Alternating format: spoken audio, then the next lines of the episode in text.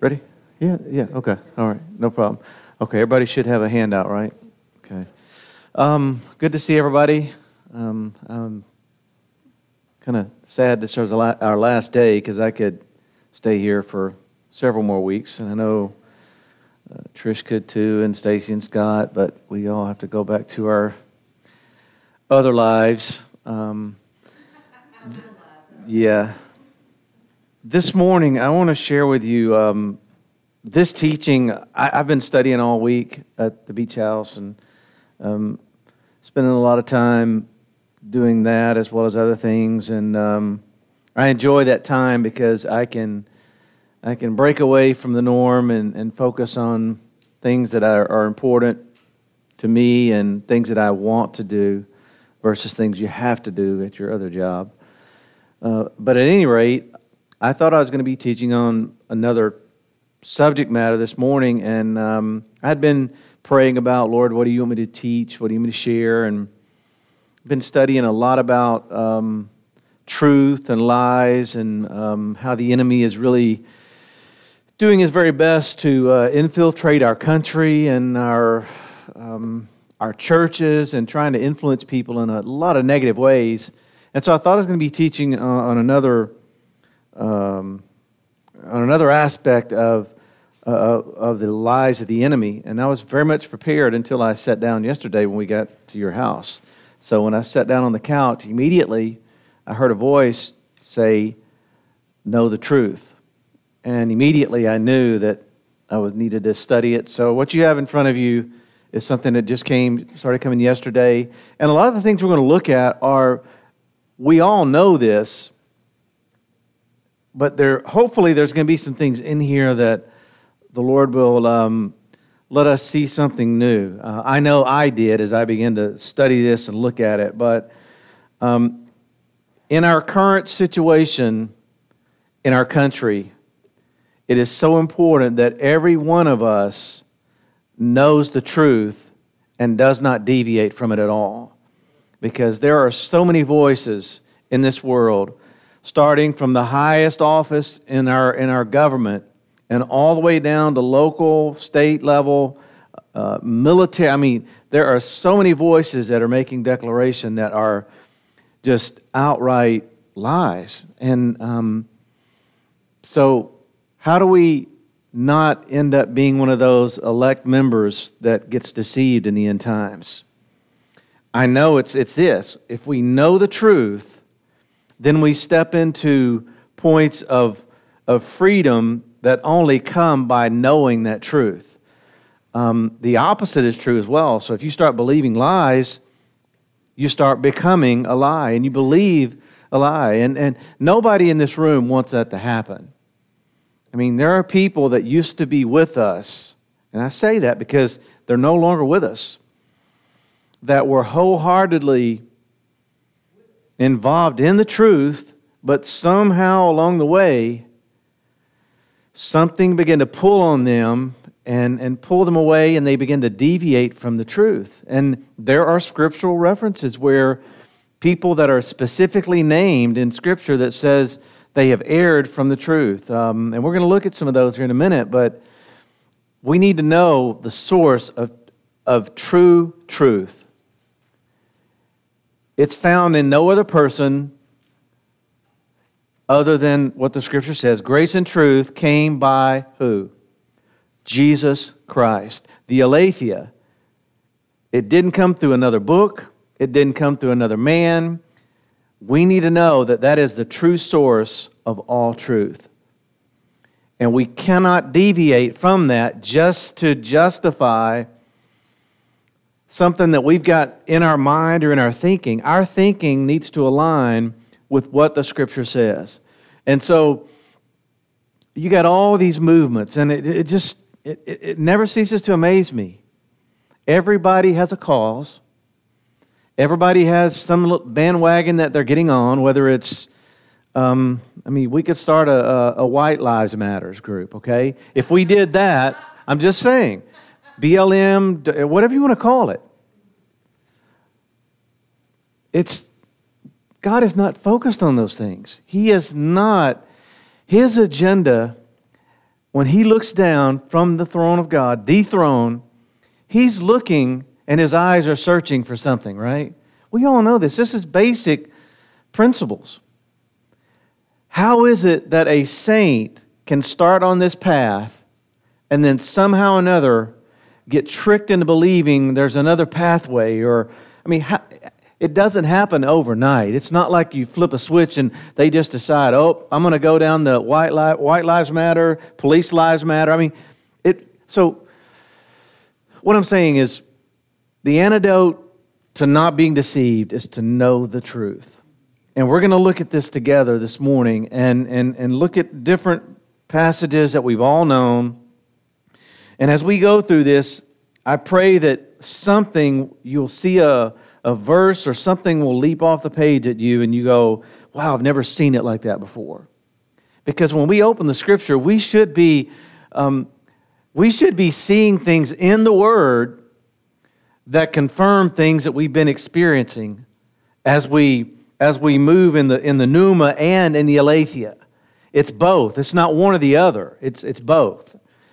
Um, so I wanted to start off with looking at um, one of the passages that speaks about the, the spirit of truth. You know, we know that God has God is one. None of us have ever said God is seven. Nobody has ever said that. We just know that God has a personality, and these are the ways that He depicts His personality or His spirit in the Scripture, and this is one of them. So in John 16, beginning in verses 12, it says this I have yet many things to lego unto you, but you cannot bear them now. Now, it doesn't say you cannot bear them. It just says you cannot bear them now. So, as I was reading that this morning, I thought, you know what? That is a great reminder of, of being able to know the timing of releasing revelation. And that's, that's what Jesus is saying here to John, and, he, and he's expressing that. And he, he's not saying you can't bear it, oh, it's too heavy or it's too deep for you. He's just saying it's not the proper time for this to be released to you. And Jesus operated that in, in absolute perfection. So that's, real, that's, that's critical leading up to what he's getting ready to say in verse 13. And then verse 13 says, Howbeit, when the pneuma of the aletheia is come, and we should all know the aletheia, when you, when you look at all the, all the derivatives and trace it back to its root, it means something that's been concealed or hidden. Some people go, uh, you know, where did Pastor get it that it's hidden? Well, if something's concealed, that means it's not hidden. That's just the way some people think. It's like um, recently, and I've shared this with some of you. Um, I, I, Facebook is a, um, or any other book you want to call, can be a good tool, but it can also be very destructive. And so I'm a part of some groups where I, I'm, I'm, I have a specific purpose for joining them, and it's to inject the truth when I see lies. And the, there are a lot of people all over the world that will believe. I mean, they are just gulping any and everything that anybody says in these groups. And so I woke up a couple of days ago and there was a post by some, some, some man that, um, or no, there was a question that somebody was posing asking about are titles biblical, basically. And I'm like, well, they're in the scripture. Man, God created man, right? That's kind of a title and then he created woman from the man. Then you go and you start looking at all the different. Uh, a prophet is a title. So this particular person, so I jumped in and I said, well, yeah, they're, they are biblical, but I started to focus on what's the intent of a title. Not for a badge, it's for, you know, for covering, it's for to identify function, and, and, and, a, and a lot of other things. So immediately, this person just starts ripping me typing in something and going, "Oh, that's not right. It's not biblical. God never says anything about. T- he doesn't even mention the word title." And I'm like, in principle, it is a title. They're there. So we went back and forth several times, and so this individual was. They weren't seeing it. It was like. It was like they were absolutely blinded because of some bad experience that they've had with somebody that used a title and, and abused it. But again, you don't throw the baby out with the bathwater, right? I mean, just because you've got false prophets doesn't mean you don't go, oh, we have no prophets in the church, right? Because we have false ones. No. It just means being able to identify the false so we know the true. And, and, and that's what we're saying here. And it's just amazing to me how one person can, um, in, in this instance, truth is, is, the, is the main focal point of, of, of our existence. And, and what, you know, what is truth? Pilate asked, asked, What is truth? What is aletheia? It's something that is, that is concealed away or not hidden that's being revealed, it's being uncovered. That's what it is. So, so what has God uncovered over the last 20 years in this network? wow. It's, it's, it's astounding what he's uncovered. And it will, it, will always, it will always be confirmed in the scripture. Always. And, and a lot of it is just around timing. It's, it's, it's like, okay, 20 years ago, it was time for uh, the gift of diverse tongues to be identified in the scripture, right? That was the proper timing. Five years later, it was proskuneo or, or whatever. So timing is essential. And, and in the midst of that is the Spirit of God combined with that timing to uncover it. We can't go and say, oh, today I'm going to uncover a new revelation, right? You can't, it doesn't work that way. And so I, I brought that example up. It's very basic and very elemental. But some people don't see the nuggets and the gold that God has given to all of us and placed on the inside of us. You know, Stacy's gotten a lot of things that uh, uncovered about worship. Um, others dance. Others just a wide array of um, different types of um, truth that's been hidden. But it, nevertheless, it is truth. And to know the false, we need to know the true, right? We can't go the opposite extreme and go, well, you know, I, I need to dive much, much more deeper into the false, right? There's a danger, great danger in doing that. It's like the uh, knowing the difference in real money and fake. You, you, you know the genuine, and then you'll be able to identify the fake with no problem at all. So God's trained all of us to be able to not just know about the truth, have a, a mental knowledge of it, because a lot of people have that already. It's about becoming the truth and it being inside you. And we're going to see that as we go through this. But in verse 13, when we're talking about the pneuma of truth, we're talking about the very essence of who God is and how He is constantly wanting to uncover things that are concealed or hidden away.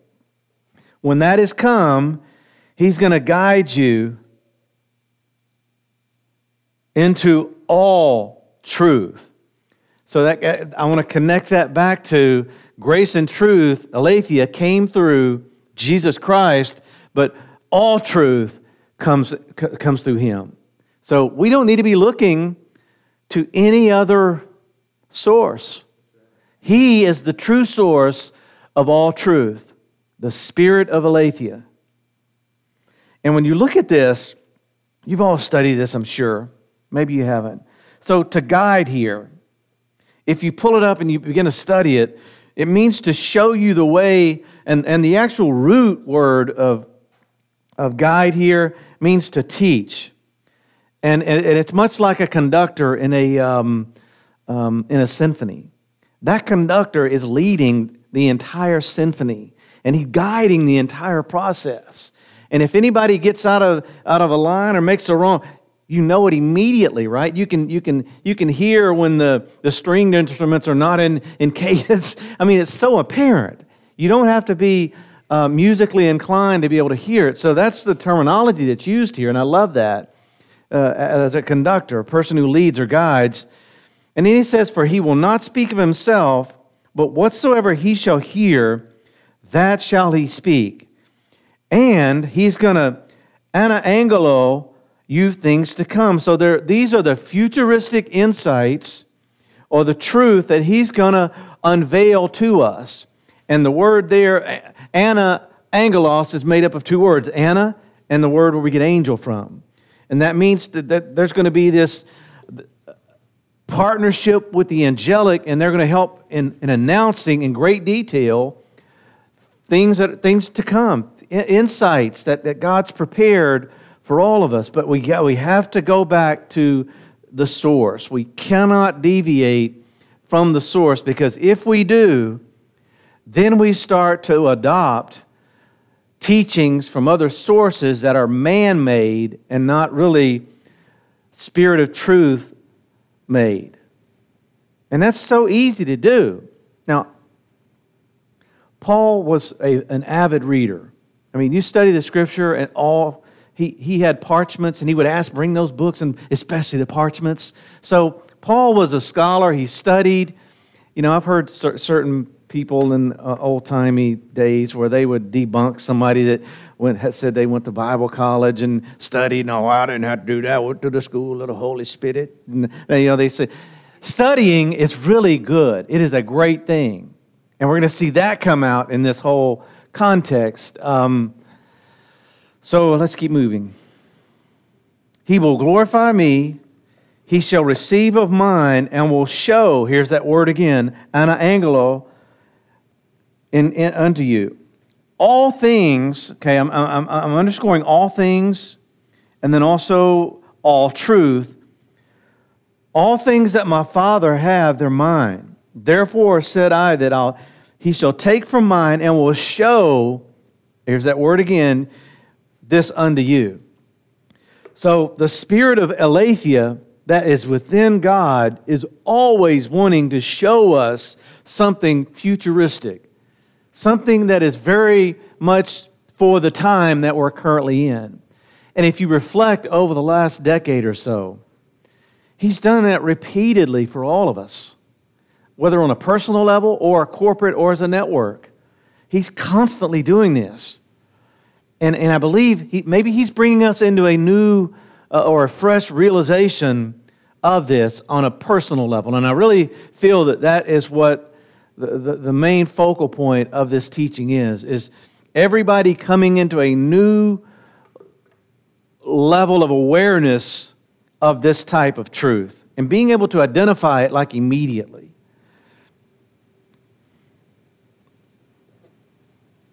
Know, John's gospel is full of the word aletheia truth all over.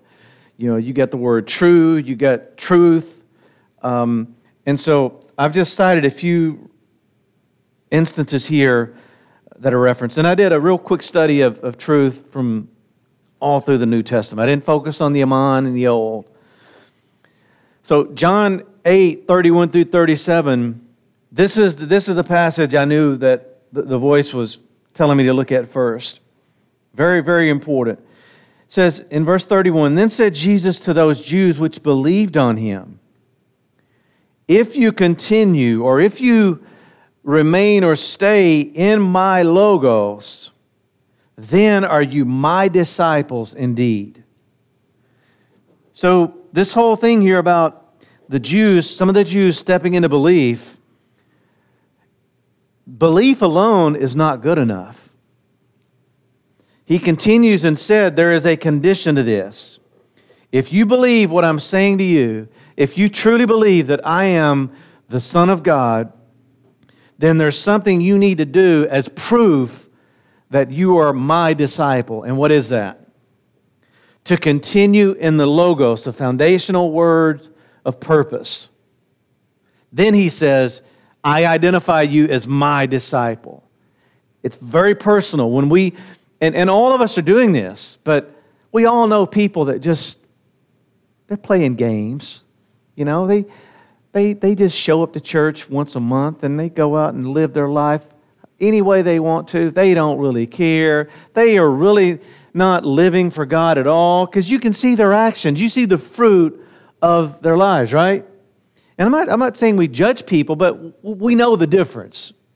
You used to play church. I did too. You know, I, I, when I was growing up, I would be there just because mom and dad made me. I mean, I'm just telling you like it is. I really didn't enjoy it because there really wasn't anything to enjoy. I'm, I'm just being honest with you. It was very, very shallow Christianity, very surface, and that's all they knew. So but deep inside me, even as a young boy, I knew there, there had to be so much more, you know? Um, I didn't know what more was at the time, but continuing in the Word is, is critical for all of us. And we know, you know when somebody is a true disciple. You, you just, you, you know, Jesus said you can know people by the fruit that they bear, right? And, I'm, and I know that we as a people are, are, are bearing much fruit because we are, we're, we're staying in the vine, we're, we're staying attached to the source of truth, and we release that truth. And, and I just, I encourage all of you, no matter where you are, at work, at home, alone, speak the truth, release the truth into the atmosphere because what we do and what we release changes the atmospheres around us. We don't need to sit back and just go, uh, keep our mouth closed like we're silent. Now, if the Lord's telling you not to release it, that's fine. In, in this case, if you're around people and they're not able to bear it at that time, don't release it. But I think sometimes we, we use that as a, as a mechanism to go, uh, oh, well, I just don't feel like I'm supposed to release anything here. Well, let's, mm, yes or no. Let's, let's stand up for what we believe. The enemy, he's shouting from the rooftop. He, he is just in our face all the time through the media, through the news, all, every outlet. He's trying to use it, right? Let's do the same. Let's fight using the truth, that belt of truth that girds us up, right? Let's use that to gird up other people. Let's don't use it to destroy and backbite and let's use the truth. God's okay with us speaking the truth. He wants us to speak the truth to our neighbor. He wants us to speak the truth to one another. He wants us to provoke one another to agape. I mean, those are scriptural terms. Now, verse 32. And I, and I believe this is, a, this is a flow here in this. So you start off with belief, and there's this continuance in the logos and there's a stepping into being disciples indeed. And then in verse 32, as we do that, then we step into knowing the aletheia. You see that? That's a progression there. The aletheia is not at the front. He didn't say, um, uh, okay, know the truth. You've just believed, then continue. It's, it, it's a flow pattern there. And I, and I love that. And then he says, and the aletheia the thing that, that, I, that I've uncovered for you is going to cause you to become free. Very, very, very cool. And this is not a teaching on freedom, but to be free or bound. That is the real question. And we know there are people in churches all across the world that are bound. Some, some realize it, some don't. And God really wants them to step into points of knowing truth that, that causes them to step into an unrestrained freedom. That's what this, when you study this back to its root, it means an unrestrained freedom. No restraints at all. But so many people are bound up. They've got a, they've got a spiritual uh, straitjacket on. They can't move. They don't think they can even, even raise a finger, much less a hand or an arm or, or do any type of movement that might seem to be um, um, out of the ordinary because, oh my God, it's like God's going to fry them then and there. But God's all about free, freeing people. He doesn't want us to be bound to things that are connected to the law of Moses. The law came through Moses, but grace and truth, aletheia, came through Jesus Christ. And that type of truth, once it's uncovered, you think about the freedom you have now. Total freedom. Not to do what you want to do, but you, you, guys know what I'm saying here. There is a freeing work that His Spirit has done in us because we've, we've accepted and we've, we've become the truth that He's uncovered. And that's the key, is being the truth. Okay, so now what's the response of those that are around in verse 33? It says, And they answered him, We be. We be Abraham's seed and were never in bondage to any man. How sayest thou, You shall be made free? He's trying to let them know that you're really not free at all. You are bound, but they're justifying and saying, we, We're of Abraham's seed. We have a great heritage. Heritage alone is not enough. He said, You're going to be my disciples if we, if we trace it back. My disciples, if you're continuing in my foundational purpose, the, the Logos, the thing that I've established from the very beginning. In the beginning, in the arche, was the Logos. And then the Logos became flesh, and he's, he's modeled for us what it means to, to, to be a son in the earth. But these people are saying, We've never been in bondage to any man. I mean, imagine you're in this situation. We have been in this situation.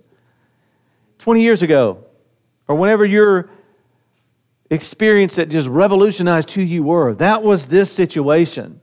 You probably didn't say you were in, uh, never in bondage, but you probably thought you were, you were free, right? We all did. So he's addressing that. He's focused on freedom. And this type of freedom does not equate to the natural freedoms that we enjoy. It, it's, much, it's much deeper, it's much more expansive. And then Jesus answers him and says, Verily, verily, I say unto you, whosoever commits sin is the servant of sin. So now he brings in this concept of servants of, of missing the mark. And then he continues it, and the servant abides not in the house forever, but the Son abides forever. And if the Son, therefore, will make you free, you'll be free indeed. Okay, so now he's bringing that indeed part back. So, my disciples indeed, and now he's going, you're free indeed. And he's linking that to um, uh, being a son. I think that's very important too. I know you are Abraham's seed. So he's identifying their heritage, but he says, You seek to kill me because my logos has no place in you. That's where that logos becomes flesh within us. And that's part of where that truth becomes it's in us. It's not something that's on the exterior or external. It's internal. We become the truth of what he's uncovering.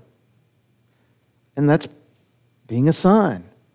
That entails a lot. You guys know that. It's not like you can just, in, in five minutes, talk about what it means to be a, a son. It's, just, there's just too much there. Now, it's very interesting, isn't it? So you got you got you got belief, you got some that are Jews are believing, he says, Continue in my logos, then you enter into true discipleship. Now, I remember growing up, and there, there was a, a program that, um, and I forget the gentleman's name that created it. It was a discipleship program. And part of my calling back then, you know, you know being a, a disciple was, you know, taking new, new babies, new believers, and bringing them in and um, teaching them how to go out and save other, you know, preach the gospel message. That, that's really what it, what it consisted of. Evangelizing others through all kinds of ways. But true discipleship here in this context centers around belief, knowing truth, unrestrained freedom, not being a servant of missing the mark, abiding in sonship, and having the logos in you.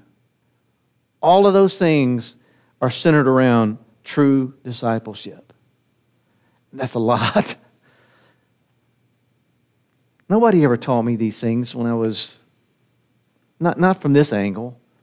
You know, truth was, um, if I had one, I would, well, I'm going to raise this like it is. The Bible is the truth. Well, yes. But it's got to be more than just words on a page, right? And, and that, that used to bother me. Even as, as a young boy, I, I would hear things and I'd go, well, It just did, there was something in me as a young boy that did not, was, knew that there was something further.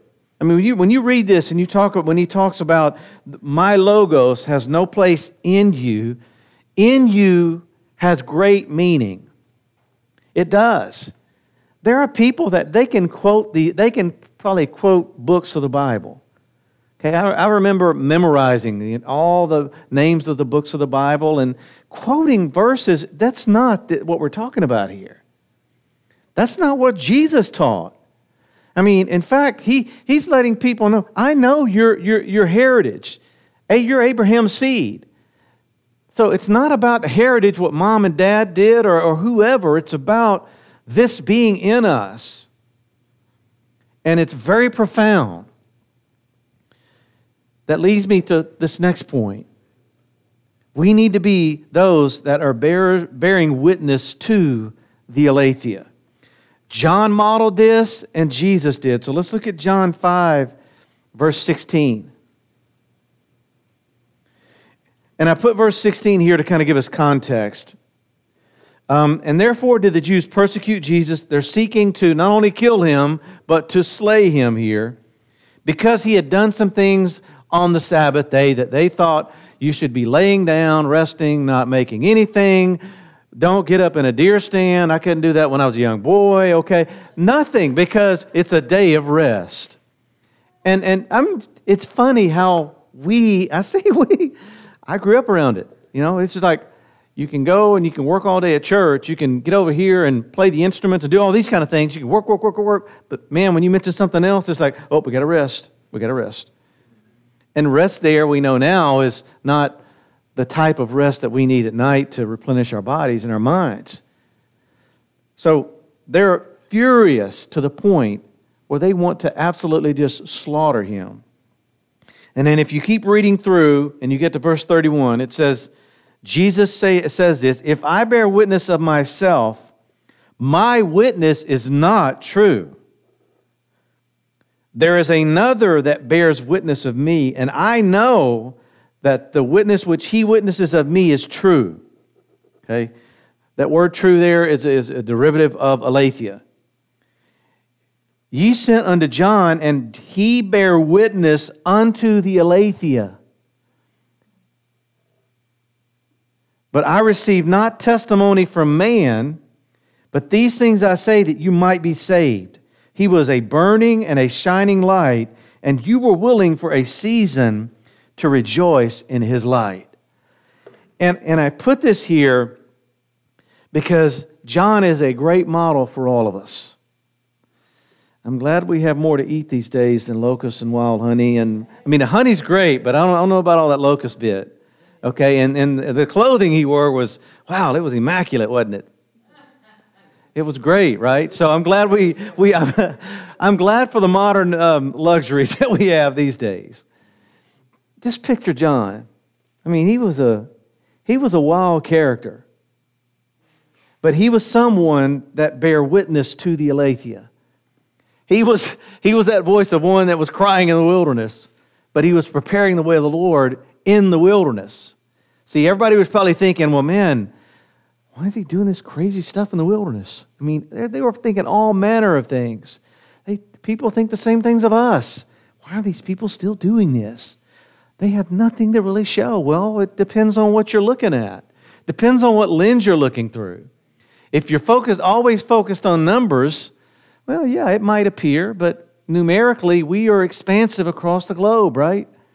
God is going into all the world, and He shared His message and he's building his church the way he wants to do it.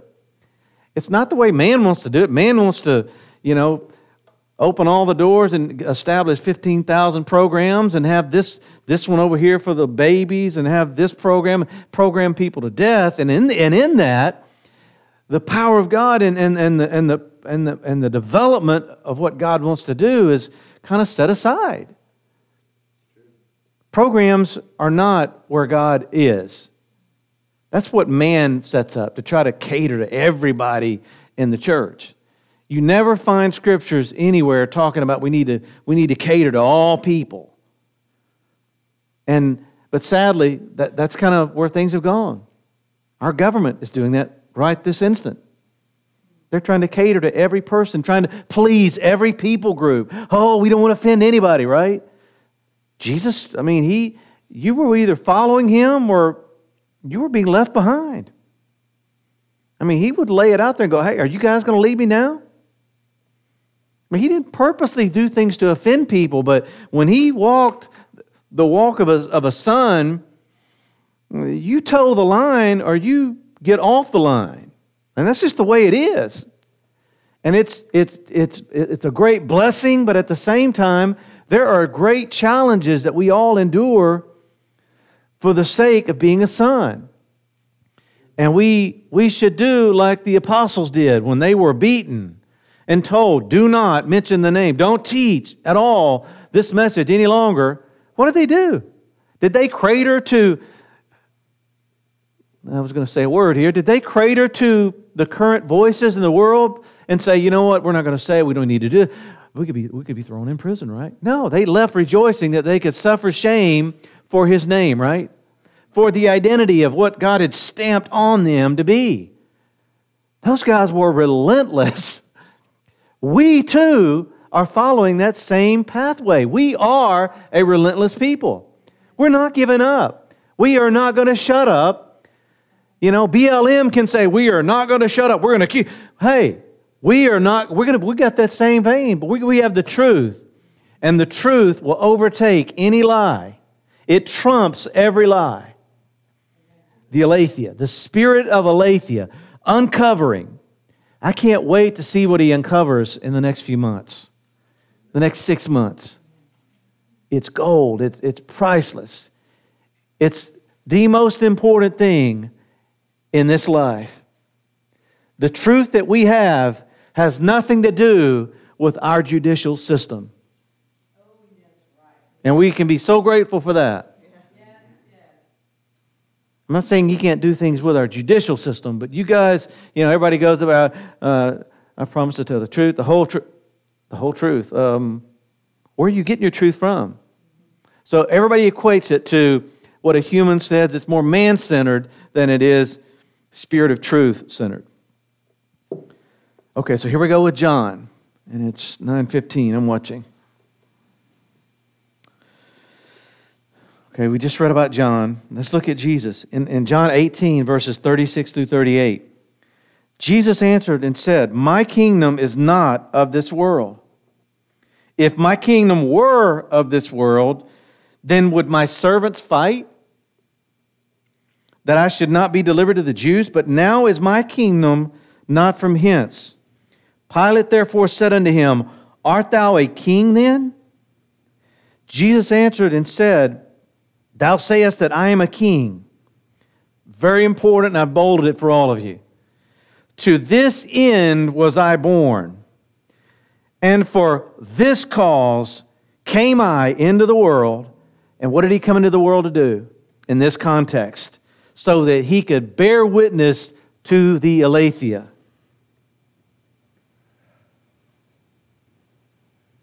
Think about all the causes that are going on in, this, in, our, in, our, in our country and not only here, but all over the world. Is that our main cause? Should we be focused on social injustice? Every morning we wake up night and day, ah. Is that what Jesus focused on here? He's telling us. He, he's, and, and born here, if you study it, the root goes back to genos. Very interesting. So he was born in the, in the genos for this, and for this cause, what did he say? I'm coming so that I can be a martyr and show you as a perfect example of walking in the aletheia. That's what we are to be and do today. Nothing else. Yes, intercessors, yes. I'm not saying, but in this context that we're reading here about the truth, we need to be focused intently on the truth, wherever we're at. If you're in the grocery line and you're, or you're at work or whatever, you need to be tuned in to, to the words that are being released and go, that's truth, that's a lie, and I speak this. And release it. And that's how you fight. That's how we fight in the spirit with releasing the truth. That is a sword of the pneuma. the sword that comes from his breath, the very essence of who God is. That will fight off anything that the enemy has. And the enemy can't fight that. There's no truth, there's no aletheia in him. See, that's the big difference. He's, he's full of lies and deceit and deception. Think about that. That's, that's what's going on in our country. Every time you, you cannot turn on the television and listen to any kind of media without hearing a lot just lies. I'm not talking party wise here. I'm talking about just lies. When I, when I hear things, I'm not thinking, oh, that's Democratic or oh, that's Republican. I'm, I'm thinking truth or lie. Not truth or dare. Truth or lie. Maybe this is a good board game somebody can make for, for, for the saints. And I know I'm really hitting on this, but this is so important for all of us. Everybody, every person in this room wants this. But as we approach gross darkness coming upon this world, we don't need to forget that His light is going to shine upon us. But in the shining of His light does not negate that gross darkness won't be present. We are going to be that light in the midst of some of the darkest times our country has ever seen. And this pandemic was the tip of the iceberg. I know when Isaiah prophesied about that many, many years ago, he wasn't focused on a pandemic. That might have been part of the equation, but that's not the only thing. And it's not to ingest, fear. None of we should not fear. Don't fear. We're going to look in, in, in um, the message coming this morning about how, how Jesus addressed fear in the midst of supernatural provision in a way that I was like, huh? How could fear? Anyway, we'll, get to that later on. So Jesus says, Everyone that is of the Aletheia hears my voice. Singular. There's no plurality at all here. Those that are truly walking in my truth, the things that I'm uncovering, they're going to be able to hear my voice. Now, we see the opposite of that as well, right? There are people that, like I said earlier, these Facebook groups, I mean, they, they don't drink Kool Aid. I mean, they are gulping the Kool Aid. They take a massive, and then they just keep pouring it in. And what do I mean by that? I used the example earlier about titles, very basic. There are a lot of groups in there that are, that are there's so many prophets on Facebook, it's unbelievable. So many apostles. I mean, it's, so it, it's more than just a title. And this is what I was trying to get that gentleman to, to realize. It identifies covering, protection, and speaks of function. Those three things I just mentioned are foreign to a lot of people. They have no idea. When you talk, when you say you are a pastor by function, you've already thrown them a curveball, and they're like, oh, what? Duh? It's like they haven't heard that at all. All they know is a pastor has a badge here, he wears it, or they see you standing up here, always talking to a group of people. But it's so much more than that.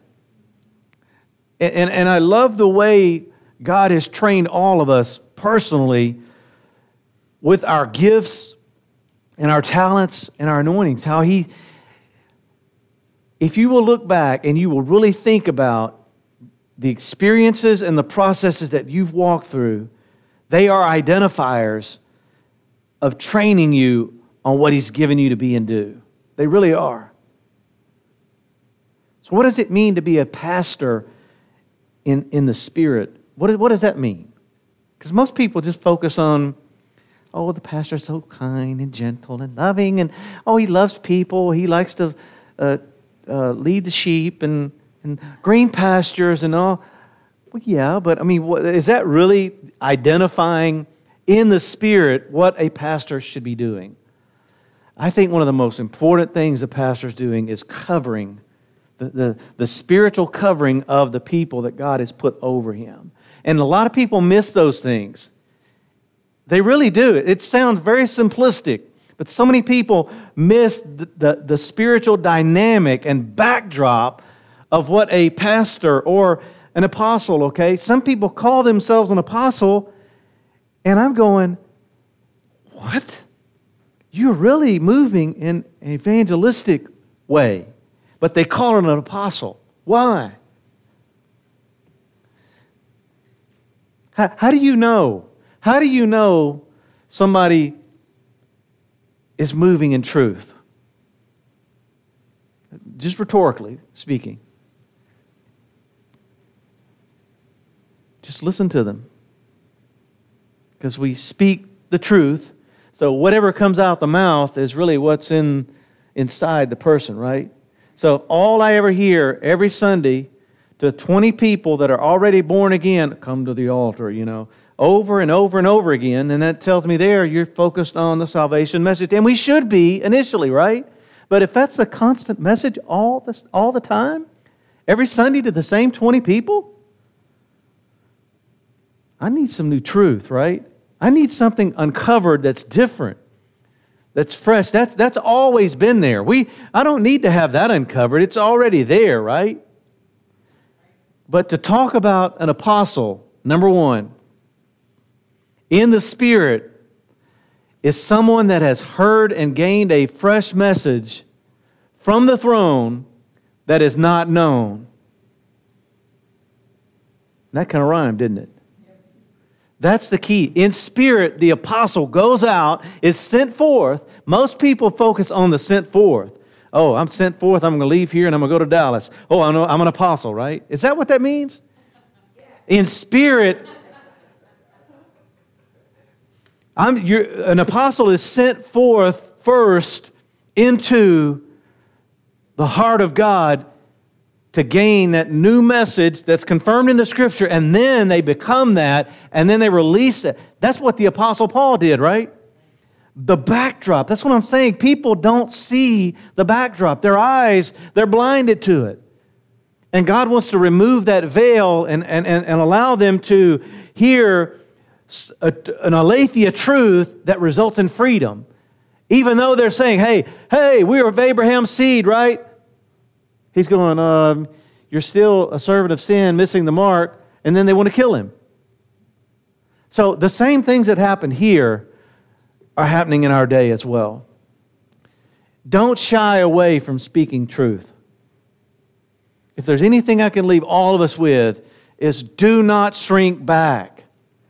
Speak the truth Amen. everywhere you go because the truth is going to set people free. And we have five minutes left.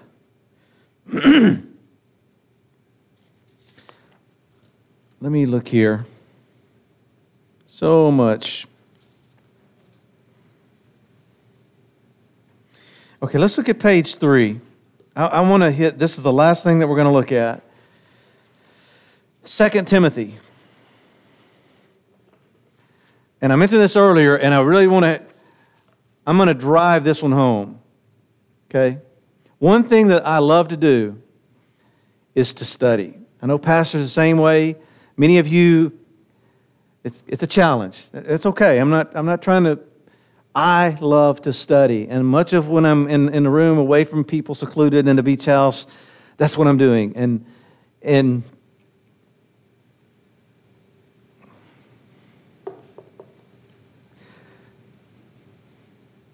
during those times, it's not always this way. But boy, when you feel the inspiration to do that, whatever you're doing, you need to stop and study because it might not be there in, in the next 30 minutes or so. So I, I'm encouraging everyone to step it up with your personal study. And as it relates to truth, personal study is a requirement. And let's look at what it says in 2 Timothy. Study to show yourself approved unto God. And I put the, the Greek definition there for you. It just means be, be earnest about it. A workman that needs not to be ashamed. There's work involved. Studying requires work. rightly dividing. Now, here's this phrase, rightly dividing. It, it comes from the word ortho, uh, orthotomeo, and it means to, to make a straight cut, to dissect, or be able to expound correctly the message. When you study, the Spirit can really help you make a straight cut. He can help you dissect it, and He can help you to the point where you can expound the message of what He's given in a correct manner. The study precedes the dissection and, and rightly dividing it out. And it's connected to the logos of what? The aletheia. Step up your study game. I'm saying this to me too, because there's times where I have no inspiration, zero, zilch. We all won't go through this. It's not like it's all the time, but some of us, I guess you could call it a gift. I don't know what else to call it. Some of us have it more than others, and it's, it's needed, I guess, if you're, if you're sharing a lot more. Because when the inspiration's there, you know it. When it's not, you also know it. So I'm just, I'm just saying, if you had the option, I'm not pointing fingers, I'm just if I'm given the option, let's say it's a Friday night, okay? Let's say it's, it's and, and there's something that you want to go out and do, but all of a sudden you have this strong urge and this inspiration to study or something's inside you that you just can't shake. And you've got another option to go something to go over here and do. Which one are you more likely to do? You have to answer that. I, I can't. There's always going to be a tug. There's always going to be a pull. And I'm not saying it's something that you're required to go into. I'm saying if you had the choice, which would you choose? I ask myself that all the time. I've made the wrong choice sometimes, and I've later on the inspiration just kind of dissipated. I'm like, you can't get it back. And I think the Lord does that sometimes to help train us to go, what's more important to you? Watching two more hours of TV or studying this here that I'm trying to reveal to you, and I'm inspiring you, and I'm pushing you, but yet you made the wrong choice. And I've done that. So study. As we do that, God recognizes it, and, and, it, and we have His approval. He sees our study times. And when He sees you doing that, then we step into this the, the ability to, He helps us rightly divide it out take the message and share it correctly, and it's connected to the aletheia, the word of truth. Verse 16. But shun, these are hard words for some people to get. Those that are very religious, they don't like these words. They kind of read right over them. But shun profane and vain babblings. Now, I'm not going to go over all these words because we're out of time, but I do want to mention when you shun something, that means you are absolutely avoid. It's an avoidance of it, right? What are we to be avoiding? And I'm not going to focus on profane. We, we, we avoid profane things. We avoid vain babblings. Here is a word. It's kenophoneo, and it means empty sounding words or fruitless discussion. Be done with that. I cannot stand to be yakking with someone and it's fruitless. There's no essence to it. You know what that feels like. It's like, would you stop wasting my time? Get to the point. And the prophetic comes out and goes, just get to the point. Tell me what you want to say. Quit. I'm just over ready to go sleep. That's fruitless discussion. We need to be done with that. Right? I love talking to people that love that, that there's, there's substance to what they're saying. And it can be spiritual, but it can also just be talk, okay? Um,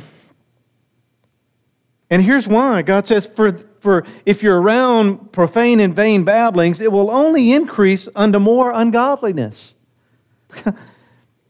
and then he starts to name certain people, and, and their word will eat as doth a canker.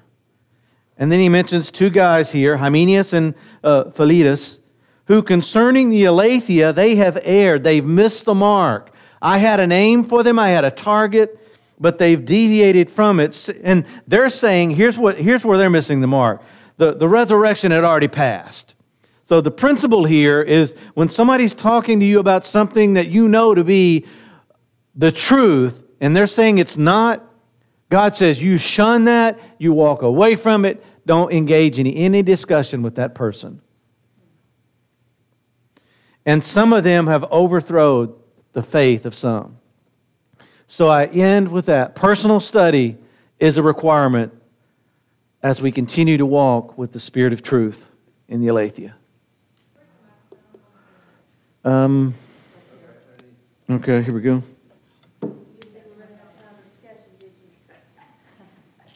Press the bottom. Yeah, until it goes to mute first, I think. Here, I'll let you. Uh, well, I, I really think that the vain babblings doesn't mean you just talk about things that aren't important, because there's a lot of that that we all do. I think it has more. When I think of something that's vain, I think it's more self-centered. Something you're. It's about your own goals, your own aims, and that's really what leads to not understanding what the resurrection is anymore. I mean, you've got your own agenda. That's what you're promoting, and that's what leads to ungodliness. So it's not just that you're talking about the beach. I mean, you know, you could call that.